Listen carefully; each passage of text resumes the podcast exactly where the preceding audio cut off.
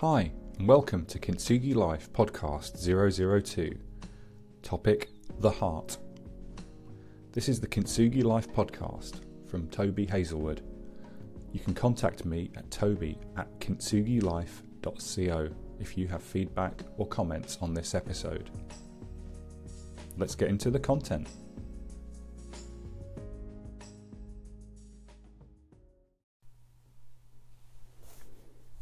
Hi, and welcome to episode 2 of the Kintsugi Life podcast The Heart. Hopefully, in episode 1, you were able to understand how I believe the principles of the ancient Japanese art form kintsugi can be applied in our lives. What I mean by this is that in applying kintsugi to our lives, we take past hardships, challenges, difficulties, and if you want to think of them as such, breakages and in the healing and in the repair, we don't just move forwards trying to claw our way back to where we were, but we value the breakage. We value the process of learning and healing from it, so that when the time comes and when we face similar challenges in future, we do so in a far stronger way than we were able to previously. Now, obviously, kintsugi can be applied, I think, as an idea in many aspects of our lives, and over the coming episodes, I wanted to talk about some of the ways in which I think this can happen and how we can employ it. The first episode that I'm going to be discussing that in is this one, where I talk about how kintsugi can be applied in our lives, in our relationships, and in all matters of the heart. Now, this isn't just solely in relation to our romantic relationships and our partnerships and marriages um, but it's in, in all aspects of relationships, so our friendships, in our family life, and in our relationship with our kids and our parents. There are always going to be um, the events and the difficulties that come along. Um, and it's about how we employ the learning process and how we grow and strengthen in that process that we can benefit from the Kintsugi pod, um, principles. So, the first aspect I wanted to talk about really is in how Kintsugi applies in romantic relationships. So, as I mentioned in the in the intro podcast, episode one, um, I, I, first realised in learning about kintsugi that the way I'd been applying it was in my life after divorce from my first marriage. Now, obviously, divorce is is a typically thought of as a breakage in the uh, purest sense, the breakage of a relationship when things go wrong, it falls apart, and for whatever reason, everyone who's involved has to go through quite a bit of pain and hardship. Um, for those who are divorcing themselves, as I was, it's it's really about taking forward the learning from that process, ultimately getting through the pain, getting through the learning, getting through the divorce healing process, which I'll talk about a bit more in a minute, uh, and then moving forwards, hopefully, as a better version of yourself. You're not just clawing your way to get back to, to hopefully surviving in life, but actually you're, you're treating divorce as a prompt to reevaluate your life and to prepare yourself to live the life you want to live. Before we get too far into the idea of breakages in relationships, though, I think the principles of kintsugi are really able to serve us as a kind of preemptive measure, preemptively strengthening us for challenges that we may face in future.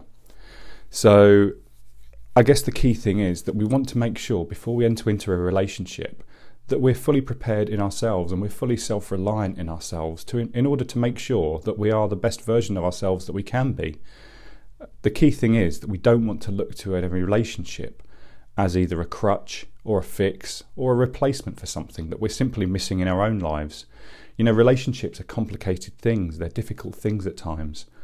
And one of the key things to do is is to go into that relationship knowing that you're the best version of yourself you can be and that that relationship isn't something there as a prop or a, a crutch, but it's rather there to enrich your life as it should be. You know, we all need companionship. We all need everything that a relationship brings us uh, love, care, someone to share the fun times with, someone to help us through the difficulties. But really, unless we've got the self reliance we need in ourselves to begin with, then that relationship is going to, in some way, be relied upon as a crutch or a fix. And, and that's not a healthy beginning for it. So, you know, some of the reasons I think I can think of off the top of my head of, of, of why a relationship might be treated as a replacement is when you're lonely. You know, you're looking to it to provide you something that's that you want someone else to fulfill in your life. You want someone else to make you feel okay. Um, we may want someone to provide for us, someone to, to you know provide material support to us. We may want it to improve our self-esteem. So you know we may be looking for someone else to provide that validation of ourselves. Um, we may need someone, or we may want someone to to kind of serve us or or help bring calm to our life. We may think of ourselves as quite an intense person, and, and we may want someone else to offer the balance of that. Um, we may be commun- confusing neediness with being needed and being valued. And, and essentially, you know, you can go into a relationship thinking you need someone. It's nice to feel wanted, it's nice to feel needed, but you don't want to stray into the territory where that relationship puts you in a position where you're coming across as needy, uh, coming across as needing someone else to support you, someone else to provide for you, and someone else to kind of complete you. You know, it's nice when you're feeling in a relationship that you have that feeling of being completed by the other person, like they're the other half of you, like they're your soulmate or anyone, any one of a number of other cliches you may want to provide or use. But in essence, it's it's it's about feeling self-reliant and, and completely complete in yourself, totally complete in yourself before you go into that relationship space. So, of course, once you get past that, once you're assuming now you've entered into a relationship, then you know there are other ways in which you can kind of employ kintsugi to to kind of strengthen yourself and prepare yourself for that process. So you may reflect on times in your life where you've you've displayed certain traits that are going to kind of hinder you in a relationship. So things that I'm thinking about here may be where you have a tendency towards complacency or you have a tendency towards taking things for granted, um, a tendency to to kind of constantly look to other people to solve your problems and and kind of pick you up and, and deal with your shit when you've got your own shit to deal with and you you're kind of not clear on why why it is that you're someone else's problem. You know, the, the idea is that you can reflect on your own life and the way that you are if you're being honest with yourself and think about ways in which someone else you know there's a risk there that someone else may be looked upon to to kind of fix those problems and and that's not a good place to be that's not a good thing to take into a relationship so the first part of kintsugi related healing that you can kind of employ in your life is to try and work on those traits you know try and work through the ideas of why you tend to take people for granted after a while or why you tend to take things for granted or let other people provide for you or let other people pick up the slack in your life. You know, and maybe try and address those things before you're going into a relationship. So, assuming then that the relationship has has kind of happened, and and perhaps then you know inevitably some relationships do end up in divorce or separation.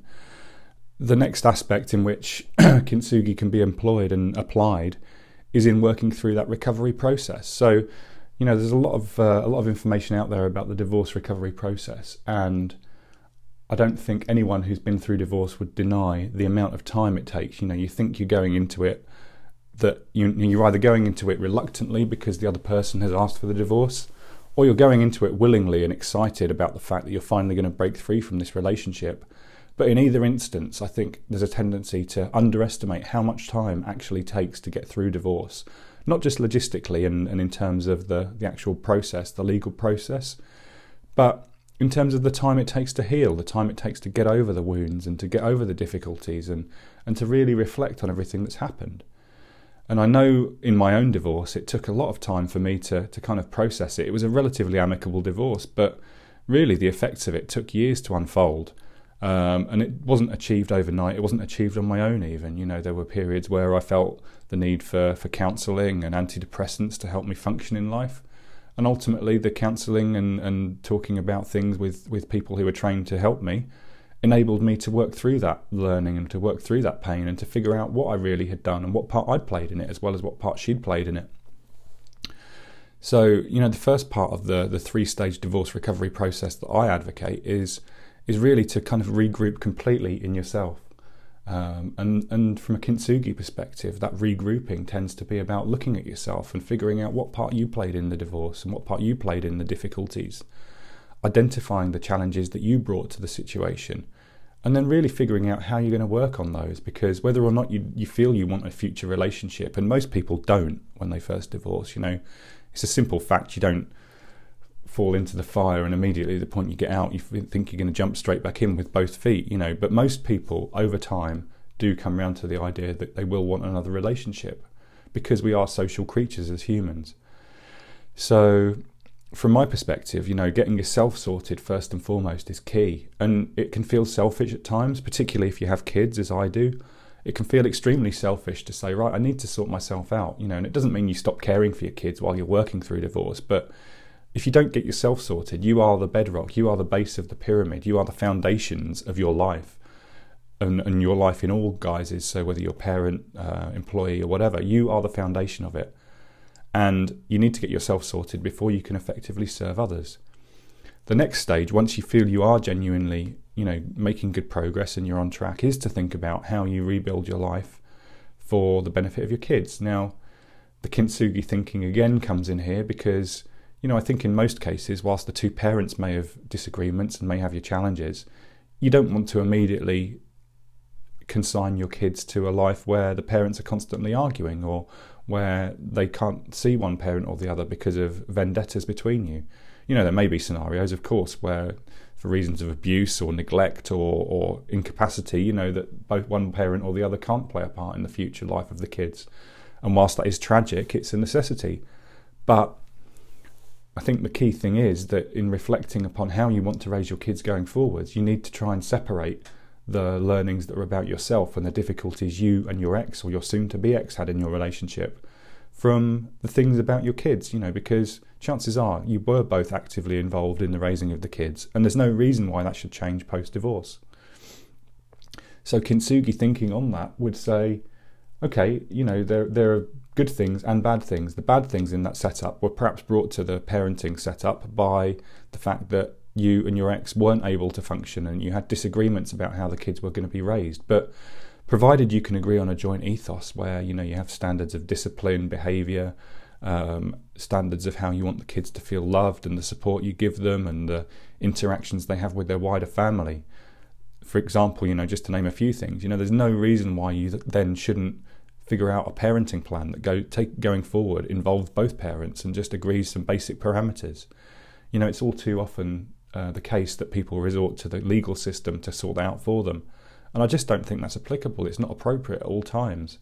So, just try maybe thinking about how you can take the good bits of your past relationship as parents to your kids and take the good bits of your your past re- relationship to each other perhaps you know you don't necessarily have to hate each other's guts you don't have to constantly avoid each other.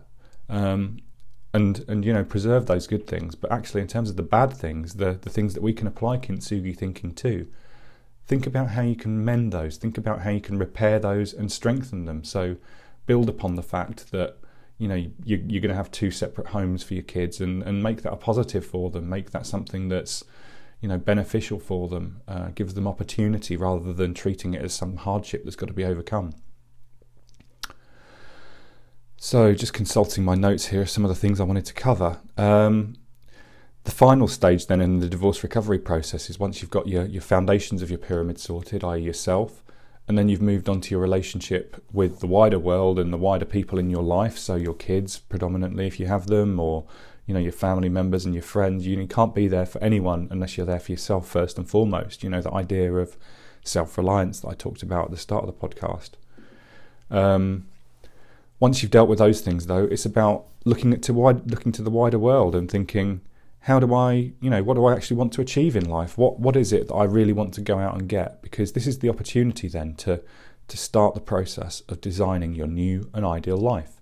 Um, the recovery process isn't just as about getting back on track and back on the track that you were on. As I say, it's it's about taking the opportunity that divorce provides you and actually building from fresh if you want to. You know, you may want a life that was very similar to your past life, and that's fine. But it doesn't have to be that way. It's not a constraint or a limitation. So the idea here then is to to think about building on the strengths that you may have had. You know, strengthening your self reliance, for example, that you had prior to your relationship or even during your relationship. Maybe building on your career that you'd taken into the relationship or something that you'd maybe a career that you'd shelved for the duration of your marriage, you know, thinking about those sorts of things, the things that you actually want to bring about in your life, and then forming a plan about going to get them. So, you know, someone returning to work after a few years off during a marriage, for example, um, I guess typically it would be a woman who, who may have had a break to, to raise a family.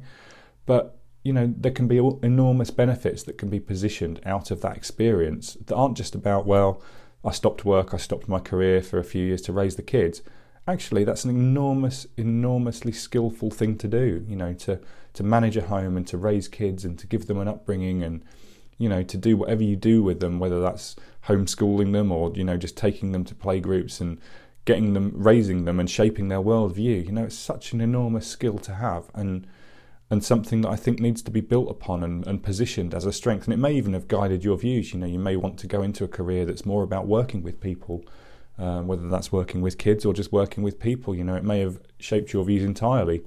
I know it was something that I never, never kind of felt completely at one with, probably because I was so young when I was first a parent. Um, but reflecting on it, I think the the kind of skills that you pick up as a parent, you know, being able to negotiate with your kids, being able to empathise with them and understand their their thought processes and understand how they act and think and the things that they do and how you can get the best out of them. It kind of translates into your wider life, you know, and I think that's informed what I do now. You know, I, I I'm a project manager in IT by trade, and whenever I describe to people what I do, essentially it's a process of organizing others, you know, getting others to do the things you need them to do when you need to do them and in the right sequence, you know. And that involves an enormous amount of negotiation and debate and empathy empathy to, to kind of understanding those people's uh, primary drivers that may not align with your own and, and actually just trying to get them to do what you need them to do. And I think those are skills I've definitely honed as a parent. So, you know, I think there are enormous opportunities when you're in stage three of divorce recovery or any stage in your life is to, to think about the experiences you have and with a Kintsugi lens on it, actually taking those experiences and those skills forwards, either as you build your new career, as you enter into the workplace after divorce, or, you know, as you're shaping a new relationship. You know, you know the things that you're good at, you know the things you're not so good at, and the the complementary skills that you may need from a new relationship, or in, indeed from your first relationship if it's if it's not prior to, or if it's not after divorce. Excuse me. So there's a there's a wealth of information, I guess, and a wealth of ideas about how kintsugi thinking can be applied to divorce. As I say, that's what prompted the very idea of the kintsugi life movement for me, and I'll, I'll be covering uh, various aspects of that in more depth uh, in future podcasts. I guess for now, for the purposes of this podcast, the last area that I wanted to to kind of touch upon were the relationship side of of being the family member, being the child, being the parent, being the adult, and the friend and employee or employer of other people. You know, there are relationships abound within our lives. You know, we have relationships of various depths and various types with numerous different people on an on a daily basis. Um, and I guess what's really significant is that there's always an opportunity to learn about how we conduct ourselves in those relationships to get more of what we want and to better serve people. So, you know, we, there are always challenges. There are always the interactions on a nearly daily basis where we, we may interact with someone, whether that's the barista in the coffee shop or someone we're dealing with at work or, or a family member where we've, you know, we've had a either a tense conversation or um, you know there are there are things that we've we've we've shared with them that you know we we kind of manage struggling to process perhaps, but there's always scope for reflecting on the interactions you have and to reflect on the the family uh, or the whichever person that is, the conversations that you have, and to learn from those and to maybe move forwards from them and kind of strengthen ourselves for future conversations of a similar nature or even a different nature. So what I mean by this is you know, we may we may recognise in ourselves that we have a, a, trait to jump to conclusions, you know, to, to kind of a, apply an emotional lens onto things, and and to, when we do that, simply most of the time we're doing it by applying our own thoughts on our own lives and our own thinking to something that someone else is telling us. You know, we're we're not we're not listening without prejudice, as the expression goes. We're not listening and just taking in what the person's saying. We're really interpreting it through our own social lens. So if if we find that we have a trait to do that and to jump to conclusions and to form judgments based on what people are telling us, then it's a real opportunity to train ourselves to to kind of seek out help and to seek out knowledge on how to become a better listener and strengthen our listening, um, which is an enormous part of, of good communication anyway. Um, there are just so many opportunities for growing and healing and strengthening based on weaknesses that we may have and that we may recognize in ourselves as we move forwards so that in future we're not going to make those same mistakes again we're not going to demonstrate the same harmful or indeed hurtful traits towards others. Um, it's not about saying we're going to become the perfect person because nobody is perfect. You know, we all have the scope to improve. We all have the scope to to do better in our lives and to be a better version of ourselves, which is, you know, in essence, the very nature of the Kintsugi life movement is to take the difficulties and to strengthen on on those and build around those to kind of address the weaknesses, to address the shortfallings, and to deal with the challenges, so that we do come back a better version of ourselves. So, you know, in our relationships with anyone, whether that's as a manager to people at work or or as a you know a, a child to our parents who may be aging, or to a parent to our kids who obviously we are invested in in raising them to be the best human beings they can be. You know, we always have scope to maybe learn from the things that haven't gone so well and to do them better. But equally, you know, to, to double down on the things that are we are doing well, that are working out well. So it's not all about you know looking at the challenge, looking at the difficulty, and thinking of all the the woes that that beset us as we go through life. Instead, it is about recognizing that there are you know good things that we can double down on, but there are also the, the bad things that we do or the things that don't go as we ho- hoped they would, and then we can learn from from those, learn from the mistakes, and then go forwards where we're hopefully not doing the same, making the same mistakes again.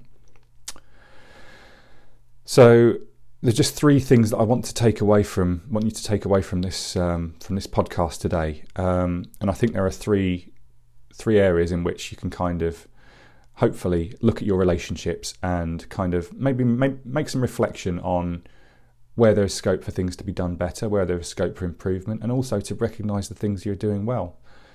So, the first thing is you need to be clear for any relationship, you need to be clear on what your goals are for it. If you're going to be able to shape your efforts and direct your efforts, then you need to be clear on what your goals are. So, you know, it doesn't have to be very, very sort of target based and short term, you know, from from the, my perspective of being a parent, my goals are to raise, you know, polite, accomplished, successful, happy, loving, and loved kids. You know, and that's my goal. So everything I do ultimately as a parent is hopefully geared around that. When I do things badly, when I'm reflecting on something that didn't go well, it's usually because it didn't align to those values and it didn't align to those goals. Similarly, as an employee or an employer, um, my goals are to to serve people, to do something meaningful in my business, to to kind of help to to change something in the world. And that's I do various different things, so it's not always about the same thing. In the Kintsugi life movement, my hope is that I can help other people to weather the challenges that I've weathered by adopting similar tactics that I've adopted. Um, as a project manager, my my intention is to to deliver significant change in organisations and to help them to function better. So you know there are different goals for different spheres of life, but the key thing is, I have an idea of what it is I want to achieve. So that ultimately shapes my efforts and it also informs the amount of effort that I place on on trying to become better at doing those things. So, you know, those those are the kinds of reasons why I think that goals are important in every aspect of life. And I'd urge you to think about perhaps some of the goals in areas of your life where things aren't going as well as you'd like them to. You know, do you actually have a clear goal? Do you actually have a clear idea of how you want to move forward in that area of life? Because if you don't, that may just be what's making you kind of uncertain about how you go forwards. The second area is about um, using the idea of reflection and growth. So, reflection, looking back, is often a difficult thing to do for some, some people in some circumstances. We look back on things and we think, well, you know, that was fairly painful, or that was a, a difficult time, or an upsetting time, or, you know, a time where I really could have done better, or I just wasted it and wasted my life. Um, but you know, there's value in doing that because in reflecting, you are forced to look at and identify the places where you could improve for the future.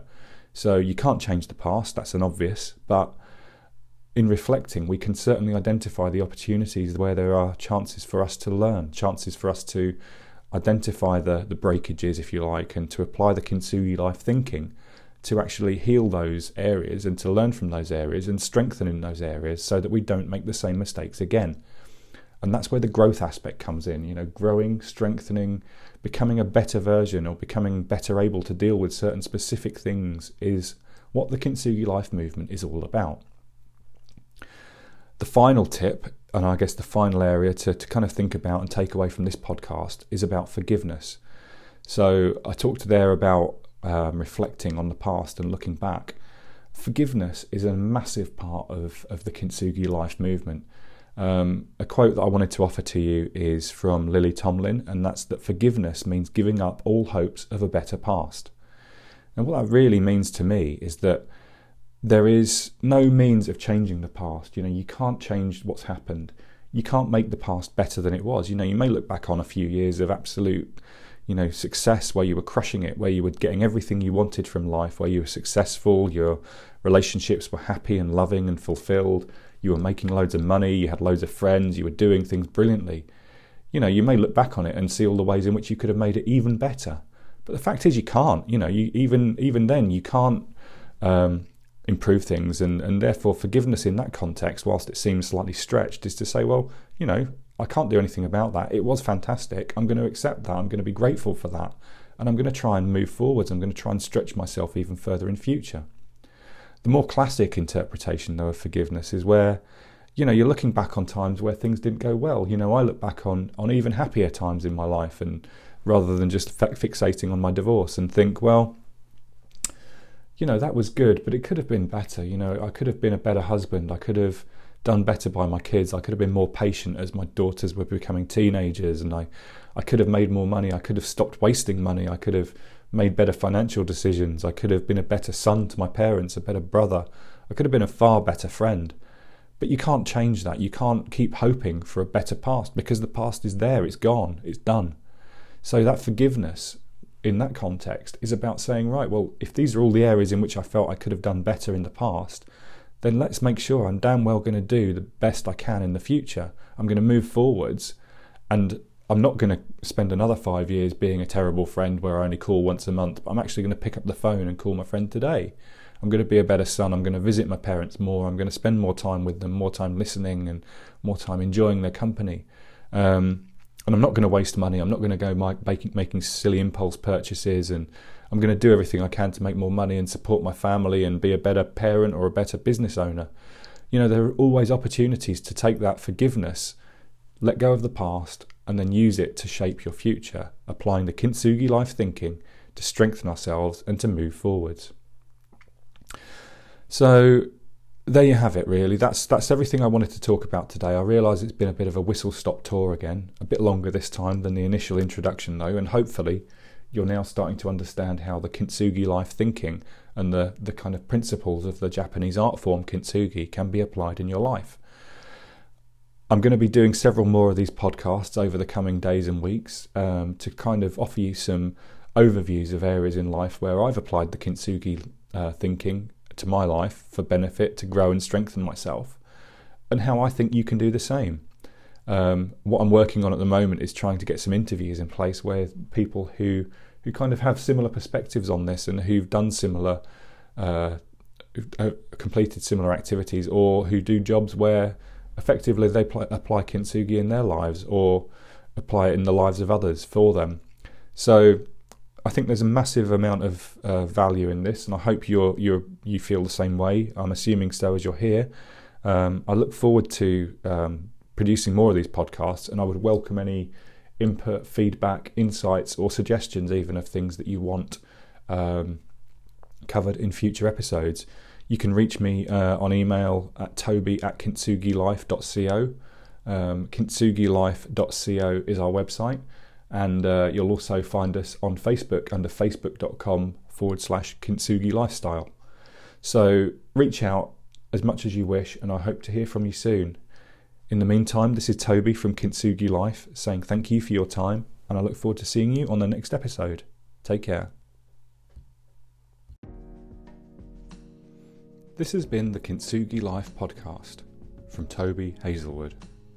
I hope you've enjoyed it and found it useful, and I'd welcome feedback or contact from you to let me know your thoughts. You can reach out on toby at kintsugilife.co. Thank you.